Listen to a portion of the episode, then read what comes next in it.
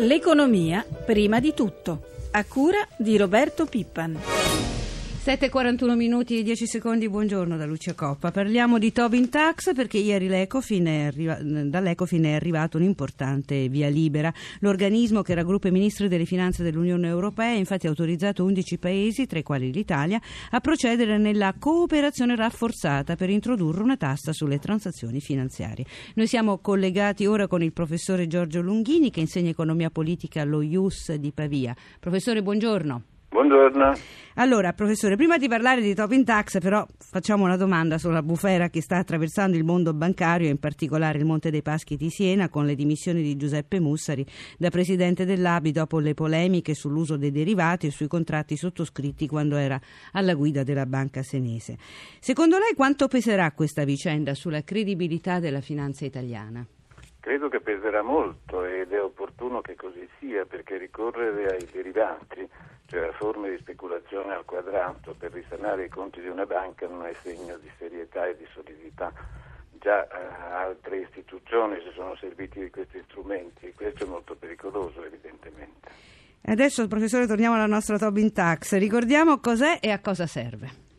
Eh, la Tobin Tax è una geniale invenzione di un grande economista, Tobin eh, il mondo si era dato delle regole molto precise in tema di finanza internazionale a Bretton Woods. Nixon, dopo lo scandalo del Watergate, ritira gli Stati Uniti da questo accordo e i pescecani tornano a nuotare liberamente, pescecani finanziari intendo. Certamente. Tobin ha un'idea molto semplice, imponiamo una piccolissima tassa su tutte le transazioni finanziarie nell'ordine dello 0,1%, in modo tale da ridurre la volatilità dei tassi di cambio e di restituire autorità alle autorità nazionali, alle banche centrali.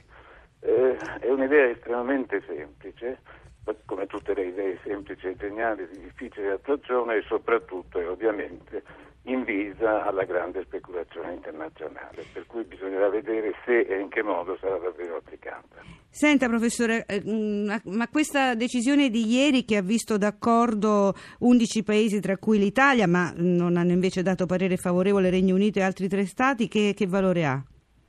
Eh, di buone eh, dichiarazioni di buone intenzioni, ma ripeto, quando si voglia, come Tobin voleva, gettare sabbia negli ingranaggi della finanza, la stessa finanza internazionale reagisce in maniera potente e con tutta la forza che ha sulla decisione dei governi nazionali. D'altra parte sarebbe necessario un accordo generale e uniforme.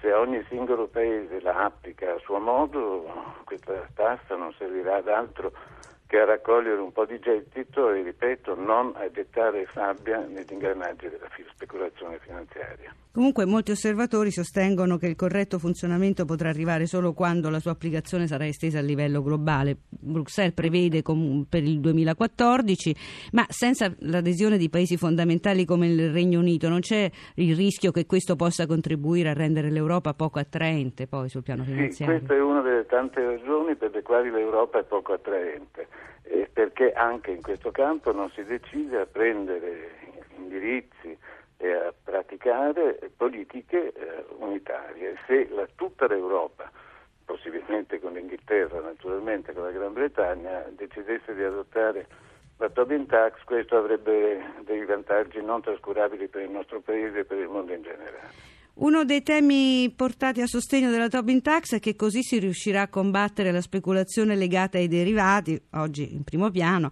problema che esiste soprattutto sui mercati anglosassoni, proprio quelli che sono poi più contrari alla Tobin Tax. Questo fattore che conseguenze potrebbe avere?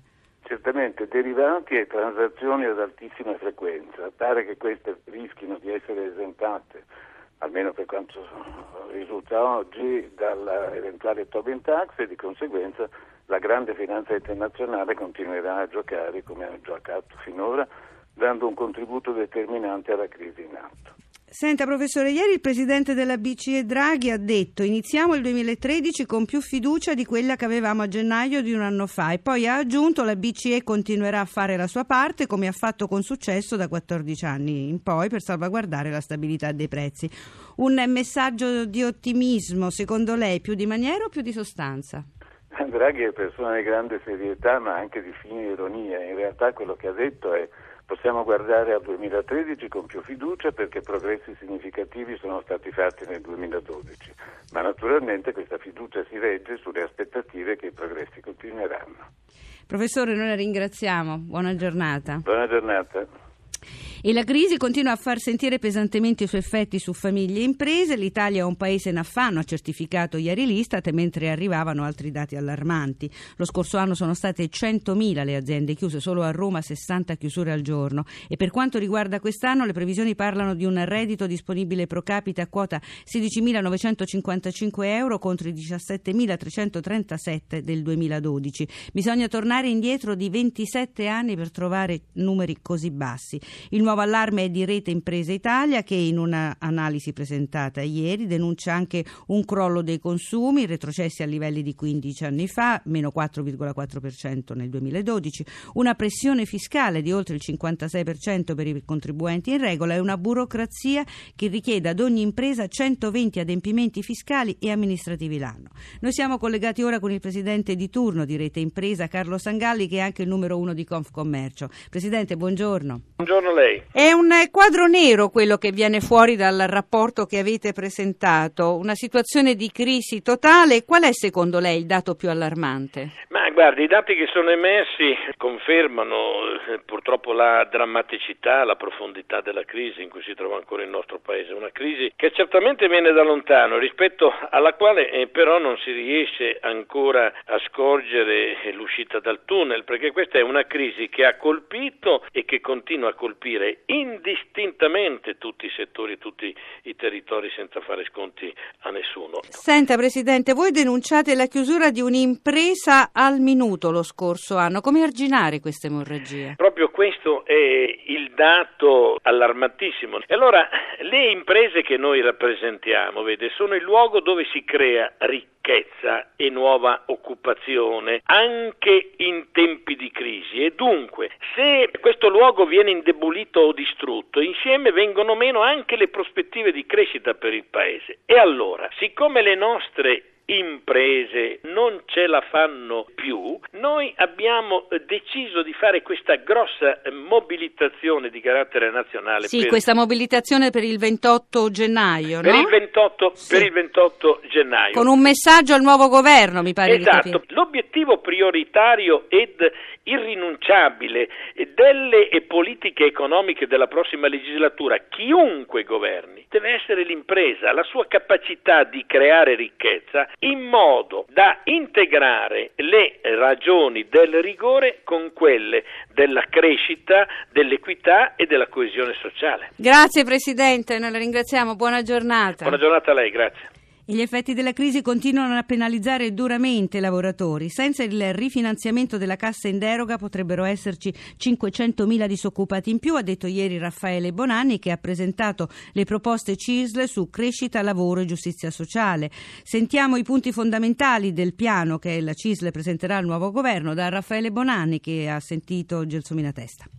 Sulla riforma fiscale, perché noi paghiamo troppe tasse come lavoratori e pensionati, vogliamo pagare di meno, sosteniamo che bisogna implementare le tasse indirette e comprimere quelle dirette, perché quelle dirette le pagano soprattutto lavoratori e pensionati, mentre chi è più ricco trova vie d'uscita e questa storia non ci va più bene. Con i consumi chi ha di più spende di più e spende pure chi fa evasione fiscale perché non può fare a meno di comprare la roba e, e questo è il modo migliore, tra l'altro non solo quindi per fare giustizia fiscale, ma anche per rafforzare i consumi che avranno un effetto benefico sulla economia. Qual è il suo giudizio sul redditometro? Le tasse vanno pagate, quindi tutto ciò che porta a un monitoraggio continuo e in modo tale da capire da dove vi vengono le risorse per spendere di più e così via è un fatto civile. Noi non condividiamo il comportamento di taluni che criticano quando le agenzie fiscali sono molto dure, ci stanno apposta per questo, e di quando si adottano appunto sistemi di verifica sulla condizione di ogni soggetto. Siccome rappresento categorie che pagano le tasse fino all'ultimo centesimo, facciamo, non possiamo che chiedere che lo facciano anche gli altri. Come vede il futuro delle relazioni industriali? Le vedo positive, eh, recuperando fino in fondo l'attitudine a collaborare tra esse e tra sindacati e sindacati e tra sindacati e imprese. Per concludere sul contratto di produttività? Sul contratto di produttività io spero in queste ore il governo emetta il proprio decreto. Aspettiamo di ridurre per tre volte le tasse sul salario di produttività.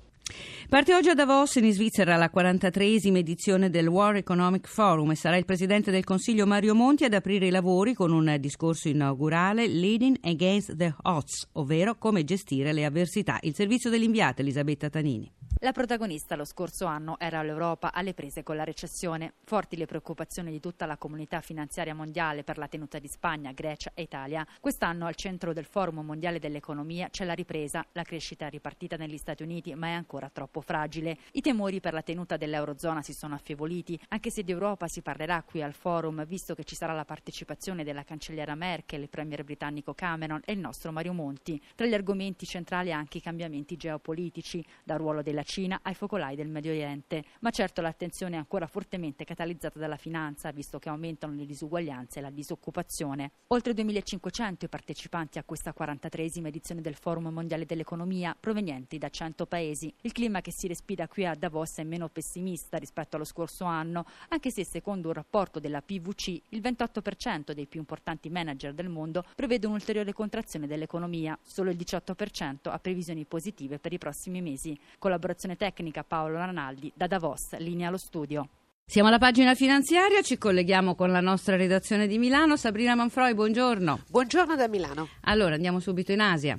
Per quanto riguarda Tokyo, oggi ha perso in deciso calo, ha perso due punti percentuali, la terza seduta negativa per la borsa giapponese dopo la decisione della banca centrale di far partire le misure di allentamento solo l'anno prossimo, negativa anche Hong Kong che cede lo 0,12%. E invece ieri non è stata una giornata negativa né a Wall Street né in Europa. Eh, a Wall Street gli indici sono, hanno chiuso in progresso, per il Dow Jones più 0,47%, più 0,27% invece per il Nasdaq. In Europa è stata positiva per Milano che è salita di mezzo punto nonostante il tonfo di Monte dei Paschi, mentre hanno chiuso in calo di circa mezzo punto gli altri indici europei.